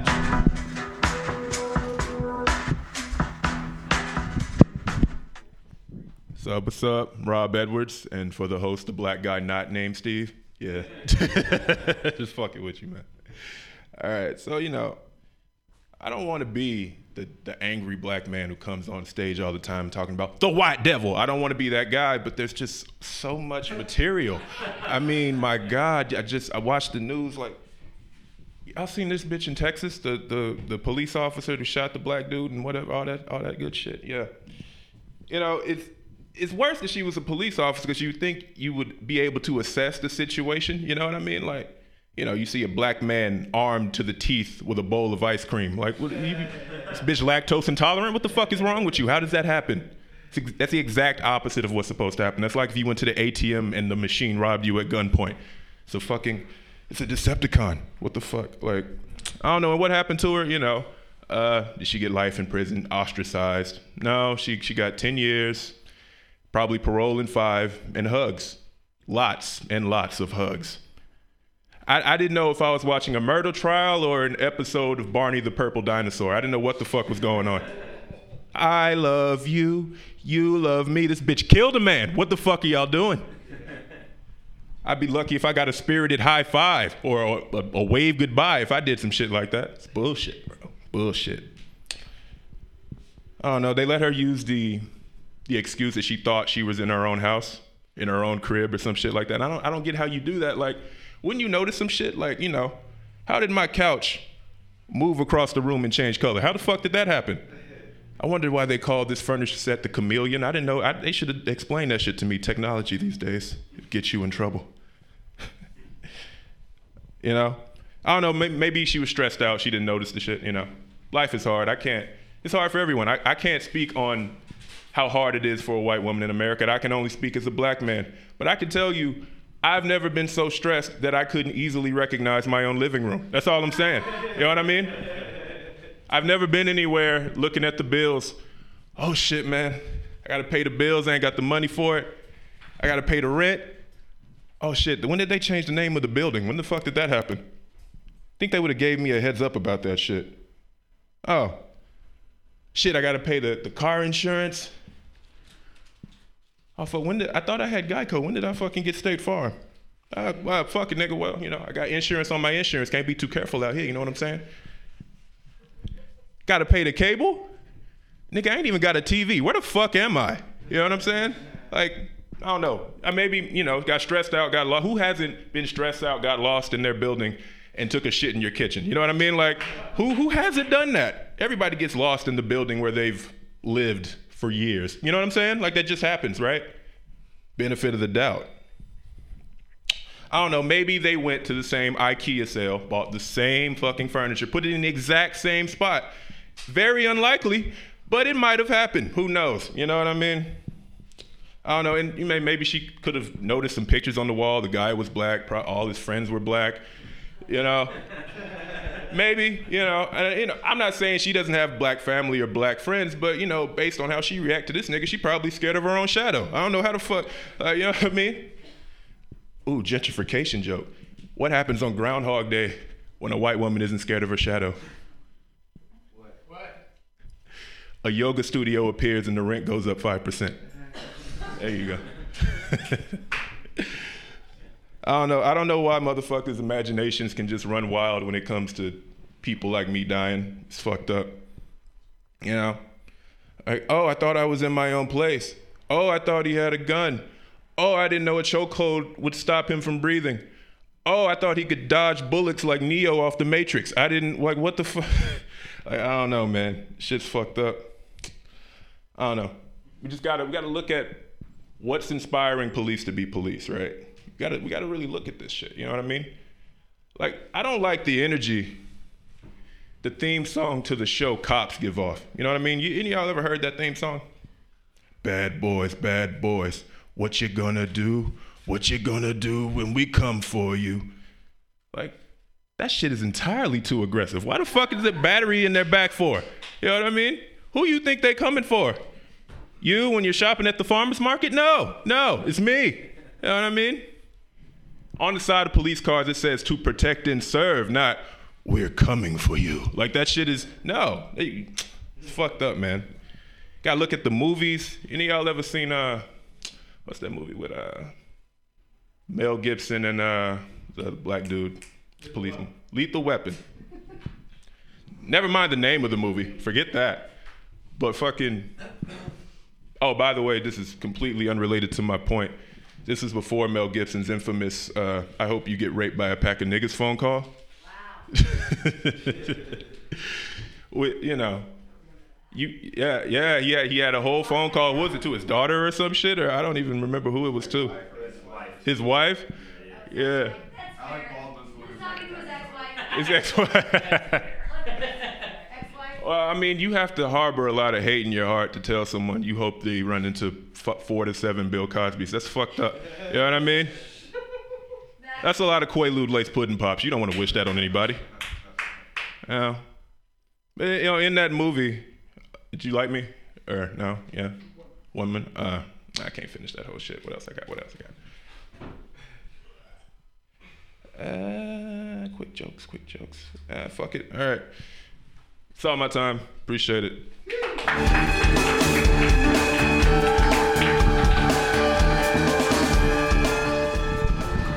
All right, that was Rob Edwards. Get up for Rob Edwards, please. Rob Edwards.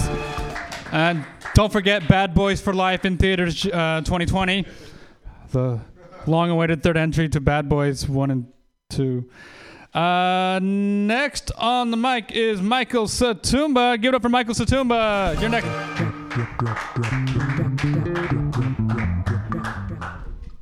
Woo.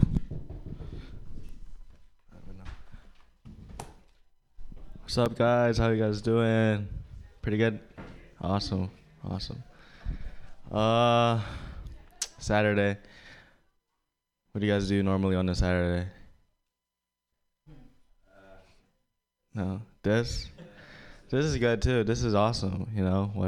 There's nothing to complain about. But, you guys watch hockey? No? Or, like, in the old times, like, the 80s or... the 70s, there was this player, Wayne Gretzky. Sorry if I offended anyone, sorry. Did not mean to do that. There was this hockey player named Wayne Gretzky, and he had this quote. He was the greatest hockey player of all time, according to the history books. And he has this quote. He said, "You miss all the shots you don't take," right? And... I don't know, this is a nice quote, but I don't know how it's really practical in our lives. Like, I've never played hockey. You guys play hockey? No? No, not really, yeah. So it applies to you, only you. Oh, okay. Yeah, maybe. But I played basketball when I was younger, and I started playing basketball in 7th grade of school, and I was in Louisiana. And there was like a lot of black people, you know, and I didn't know how to compete with like everyone there, but I tried out anyways, and I didn't make it, you know. I was like, fuck, I was really sad for a while, but I told myself, like, I'm going to practice every day until 8th grade tryouts, practice, dribble, you know, rain or shine or lightning or thunder or lightning and thunder, you know, I didn't really give a fuck. I was out there playing, and like a year later, I could like bounce the ball between my legs. And I could, like, finish with my layup, my right hand. I'm left-handed. So that was my non-dominant hand. So after all that, you know, 8th grade tries came along. And I tried out for my 8th grade team. And, you know, I bounced the ball between my legs. I think I did pretty good. And then there was just this list outside of the coach's door the next day. And I was trying to find my name, like Michael Jordan, Michael Smith, Michael Bryant. Couldn't find Michael Satumba. I just didn't make it. But that didn't stop me. I kept playing all through high school. You know, you miss all the shots you don't take, right? And mom would always get mad at me because I would be always late to the family dinners. And I would always tell her, like, to just chill because, like, I'm getting my shots in, mom. Just, like, chill the fuck out. Like, I'm going to try out this year. I'm going to make it. Just watch. And she'd be always mad at me. But, you know, that's what moms do. But those senior year trials came along, and, you know, I've been 4 years of high school, always tried out, but I never made it, you know, cause I was just that bad. But, I told my mom it would be all justified if I make the team, and I tried out, and I didn't even make JV. So my mom was really mad at me. But yeah, I'm still proud of that moment. I tried. One thing I wasn't really proud of in high school was I didn't really talk to a lot of girls. I got friend zoned hella. Ain't relatable? Is that relatable to anyone? No, just me. Well, I didn't really have a lot of girls in high school because I just couldn't talk with my dick, you know. But anyways, the point of that story is, you know, I took a lot of shots. I didn't take a lot of shots in high school with girls. The only shots I took were basketball shots, and they all missed. So that quote doesn't apply. And what are your plans this Saturday? I'm down. What are you gonna? Let's get some. You take some shots. I'm down to take some shots. I just turned 21, so I'm down. I just want to ask, because I'm struggling with my writing process. How do you guys write? Like, what's your writing process like?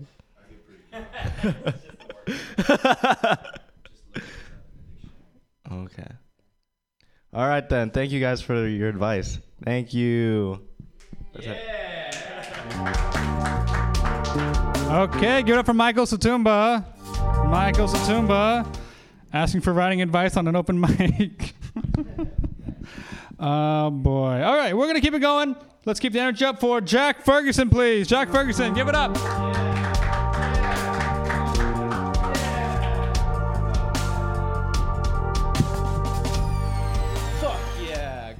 Fuck yeah, Mark Neuer. Let's go, baby. Happy Mental Health Awareness Day. I thought it was 2 days ago, but I'm crazy, so it turns out it was wrong, you know? I am bipolar, so this is my fucking day, everyone. Clap for me. No, that's fine. You didn't have to clap for me. I was being an asshole. I am bipolar, and sometimes when I tell people that, they don't believe me. They're like, really? You're mentally unstable? You don't look crazy. It's like, bro, I don't have fucking leprosy. It's a mental illness, you know? Like, what do you expect? All of us just paint our face like the Joker the moment we're diagnosed? No, we look the same as you guys do, you know? It's the way we act that's different. And sometimes not even that. And they're like, no, I've known you for a while, man. You don't act crazy. You don't act that crazy. I know a bunch of people who are way crazier than you. And that's actually offensive, too. That's like if I came out as gay and they're like, you're not gay. I know a bunch of people who are way fruitier than you are. Like, you can't, you're not, those guys are gay. You're all right. I'm half Jewish, too. I'm half Jewish.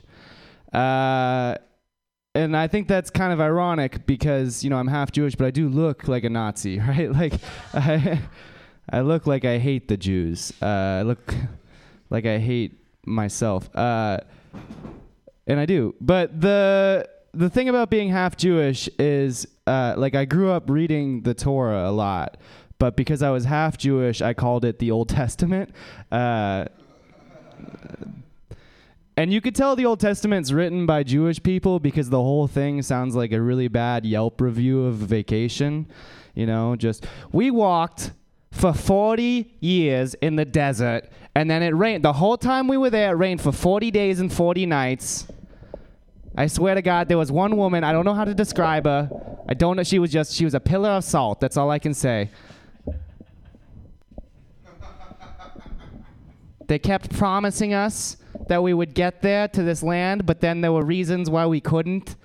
The tour guide was this horrible man, and all he gave us to eat was bread that was unleavened. So it's very. I should do that at a synagogue. I think that would kill there, or maybe a neo-Nazi rally. I don't know where it would do better. I think I could fit in both places. I used to have a girlfriend, and then I killed her. No, I'm just kidding. She broke up with me, and that's why I killed she broke up with me. She broke up with me because we were kind of sexually incompatible. Like, she liked to have sex in the morning, and I like to sleep in the morning, you know, like, because I'm tired then, right? And so we made a deal. I don't know if you've ever made a deal like this, Rob, where we could have sex in the morning when we had sex, but I got to just lie on my back and do nothing. And sometimes, because it was the morning and I'm tired in the morning, I would actually fall asleep while we were having sex.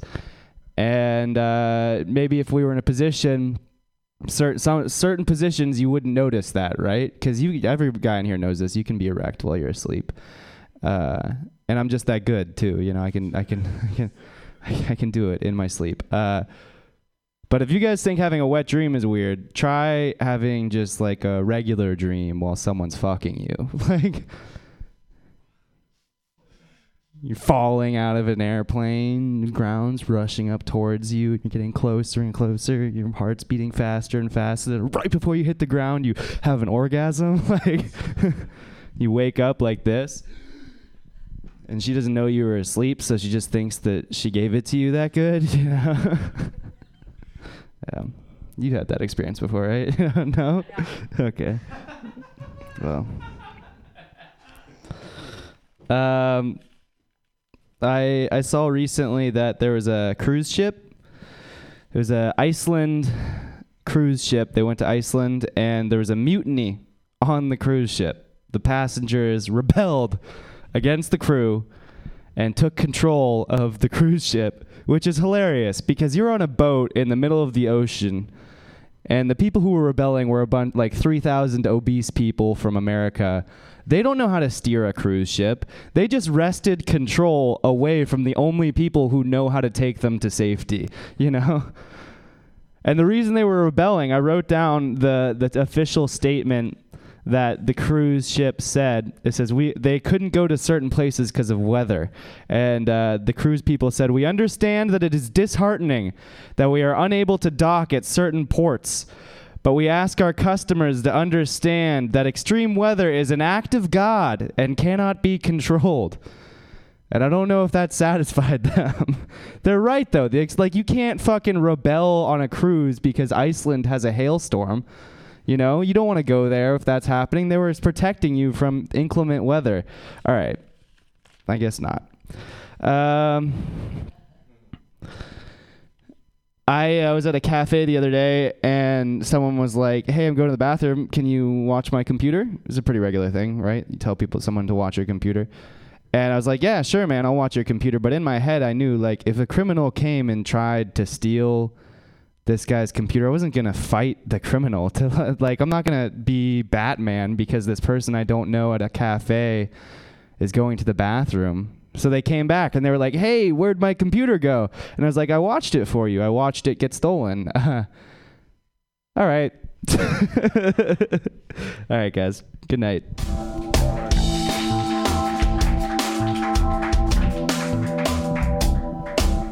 Give it up for Jack Ferguson. Jack Ferguson has no idea why the bread was unleavened. They were in a hurry, right? It was Exodus. They were in a hurry. That's why the bread was unleavened. They couldn't wait for it.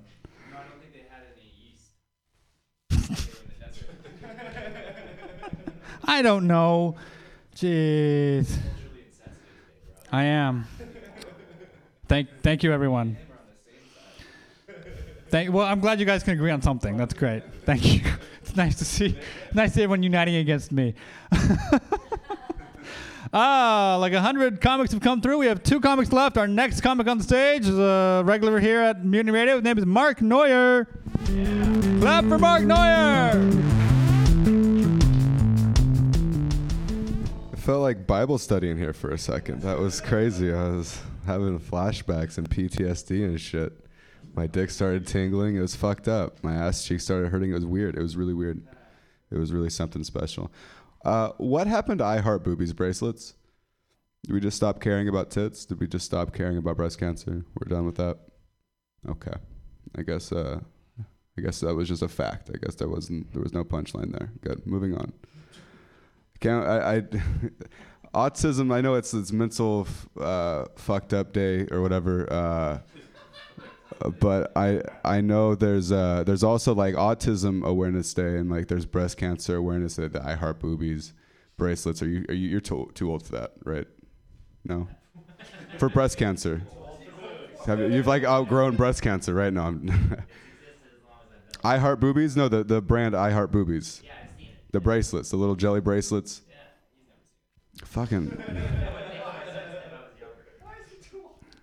I used to use those as cock rings. Anyways, listen, so I'm just waiting for like the I Heart Autistic Kids bracelets, you know? Like I Heart Retards. I just can't wait for like the shirts, I Heart Retards. I think that's my new shirt. That's going to be my merch, is I Heart Retards. That's cool. Wrote that while I was taking a shit. I got a ticket, my car, which is great. Got a lot of them, actually. This is an old joke. Car's gone, got towed. Anyways, got a parking ticket, and I wanted to protest or whatever, contest. I wanted to tell them they fucked up, is what I wanted to tell them. And I called the number, and it said, "Thank you for calling SFPD Parking Enforcement Customer Service. Hold on." I'm not a fucking customer. Do you know the balls that San Francisco has to have to call me a fucking customer right now? Are you fucking kidding me? I'm too angry. We're moving on. I went to the doctor's recently, and I was honest with my doctor. And I came forward. He asked me a question. I said, yes, I do smoke cigarettes. Don't ever make that mistake. Don't ever tell your doctor the truth. He's just going to prescribe you nicotine patches, which no matter how many of them you tape to your testicles, it doesn't matter how many you shove in your asshole. It's not like smoking a cigarette. It's just not.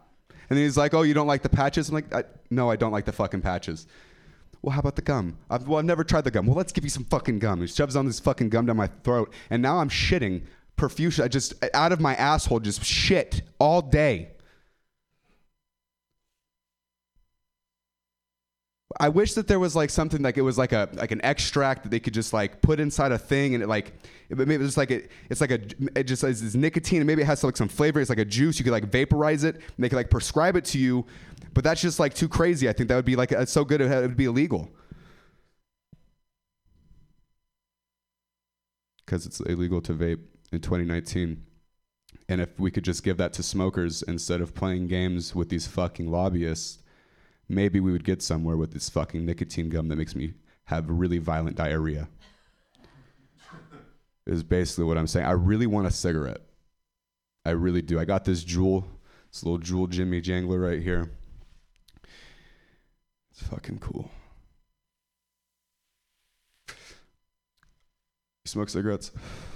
Yeah, don't. I smoke so many cigarettes, my fingers are actually turning yellow from the nicotine stains. So when I run out of cigarettes, I just like gum my fingers as if it's cocaine to get the nicotine withdrawal, like just to calm down a little bit. I smoke so many cigarettes, my loogies are so thick and chunky, I can chew them up and swallow them for nutrients and calories. Thank you.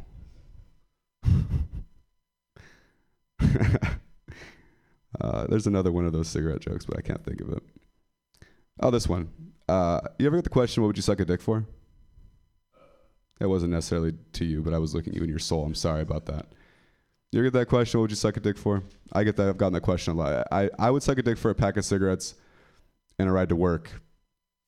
And I don't even have a job. So you just catch me sucking dick, you know, just sucking dick and smoking cigarettes. You know, I'd suck a dick for a pack of cigarettes and some gas money. Guess what? Don't have a car. You just catch me on BART just sucking dick. I'm right there on the Muni, just chugging cock. Walking down the street, just jerking fucking dudes. Yeah. Moral of that story is I suck dick. Which for some reason is like inherently funny with a bunch of dudes. Chicks don't find that funny. They just find it hot. I don't know what that, they're weird. I have a new puppy. Her name's Bean. Cool. I keep Bean in my room like for most of the day because I'm a sadistic piece of shit. No, I'm just kidding. Because I have a job. I have two jobs now. So she's like in my room constantly. When I get home, she's like, she like is just a ball of energy. She acts like a fucking housefly. Like that's how she acts, is like a housefly. And I was wondering, how do houseflies act any differently, or are they any different from wild flies? They're just the same thing. They're just all flies, and they're all terrible, and they're all fucking gross, you know? Save the bees, right? Fuck no. Bees are just different colored flies with weapons. Fuck the bees. That's a funny joke. Thank you. Pam looks like she's like supporting like a retard right now in the back. Like, good job, Mark. Good job. You did it. You good boy. You're such a good little housefly. All right. I'm gonna go jerk off.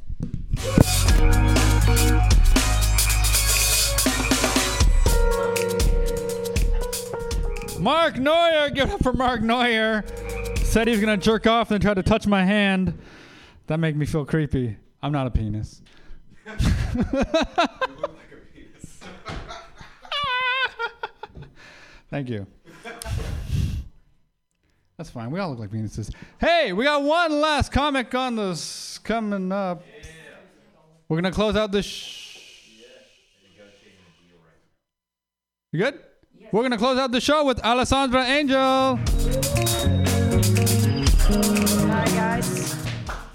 So I'm another single person, by the way. It's okay. Kind of sick. I'm sick of hearing people that says, women who are single are better off because all they need is their tool, their toys. I'm like, bitch, you sounds like one of those vegans that wants to be vegan, but they keep buying all those substitute products like substitute meat. You know, I'm like, look, as far as being single, I don't like silicone. I like real meat, you know. They're like, I swear to God. And so, I also miss being in love, all the good stuff, you know. I miss also the best stuff, like admitting that he's an asshole, and all that good stuff. Anybody single here? All of us, almost. Well, that's good because I was in another show and nobody was single. I was like, fuck, I'm the only bitch here that's single. All right, there was only 3 guys anyway, and they did not admit it. So, but I'm really designed single because. I am a single mom of a single child, and I live in San Francisco. So that's pretty single, right? And I actually like it. I don't know if I actually do it for a thing, like protective mechanisms that I like it, but then I realized when guys ask, oh, can I sleep at your house? I'm like, no, that will break my single record. You know, because when it comes to sleeping together, I hate being with someone. You know, I sleep like a crucifix. And I'm like, fuck that, you know, when guys takes the whole bed space and I take the whole bed space and we end up kicking each other all night long. And I'm like, okay, as long as it goes down to fucking all night long, that might be fun. But kicking all night long, that's really fucked up. Because you see, there's no bed size that really can supply peace of mind for me. You know, this king, California king, I'm like, no. Did you ever even seen a California king from California? I've never even met this bitch. But...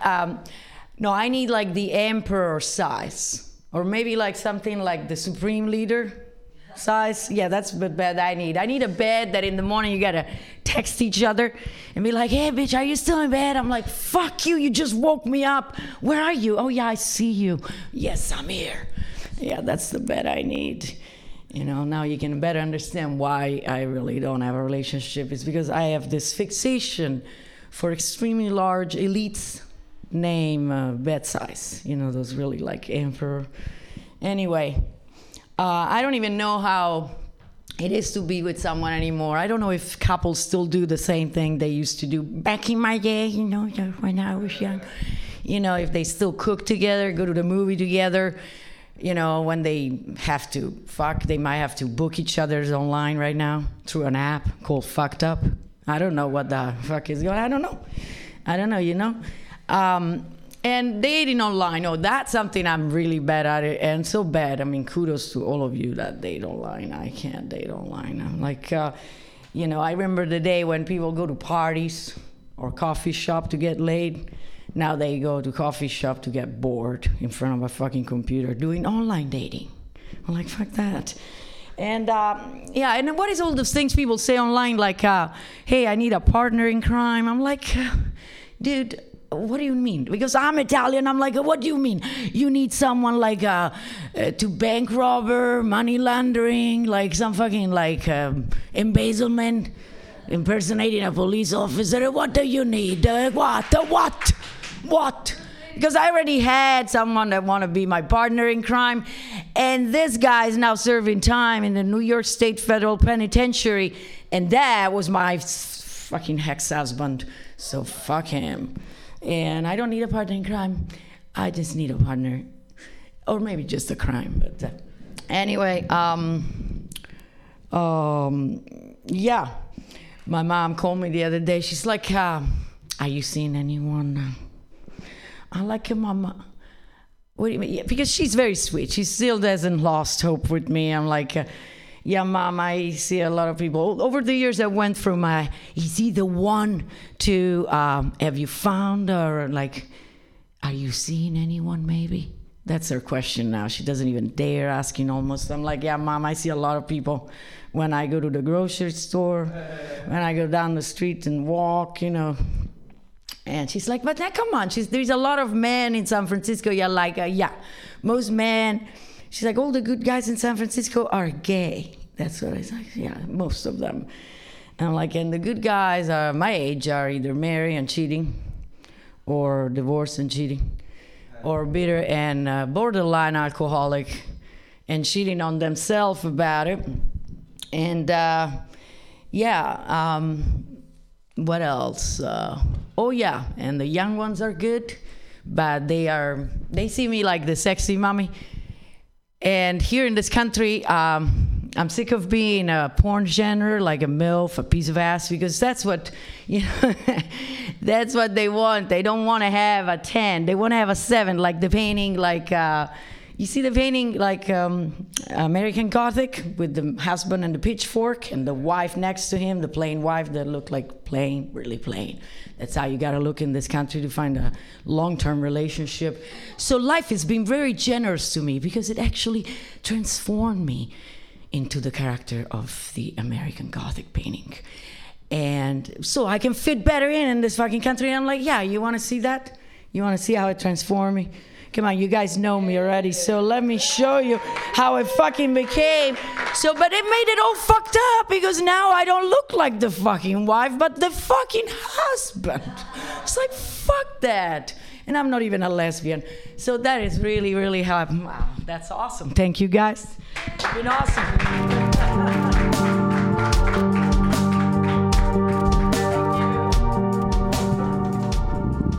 Keep it going for Alessandra Angel.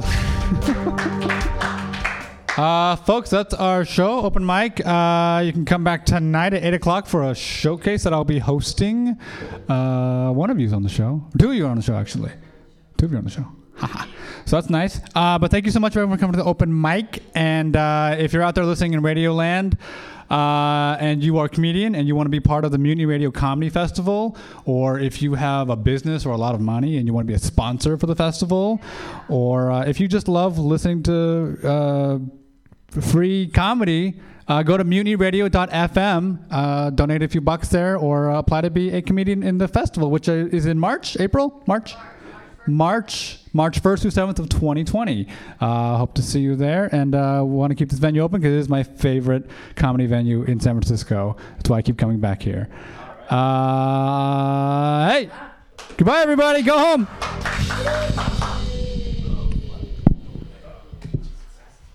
Law Tigers. We fight for motorcyclists. We're not just motorcycle lawyers. We're part of the riding community. Law Tigers watches over riders. If you're injured in a motorcycle accident, we'll help you get your motorcycle repaired or replaced and assist you with your damaged gear, too. We're by your side every step of the way. With the Law Tigers, you never ride alone. If you're injured in a motorcycle accident, call 1-800-LAW-TIGERS or visit us on the web at lawtigers.com. The Law Tigers, California's motorcycle lawyer. Richard Harris, Harris Law Firm, LLP, 180 Promenade Circle, Suite 300, Sacramento, California, 95834. San Francisco Mutiny Radio. San Francisco Mutiny Radio. Listen to live streaming radio or download a podcast and you can listen on the go. Listen to live streaming radio or download a podcast and you can listen on the go. San Francisco Mutiny Radio. San Francisco Mutiny Radio. MutinyRadio.fm. Why not make a donation? MutinyRadio.fm. Streaming live the station. MutinyRadio.fm. District of the Mission. MutinyRadio.fm. MutinyRadio.fm. Listen to live streaming radio or download a podcast and you can listen on the go. San Francisco Mutiny Radio. San Francisco Mutiny Radio. Look, why not go to mutinyradio.fm? Hit the donate button, stream them live, download a podcast, have some fun! San Francisco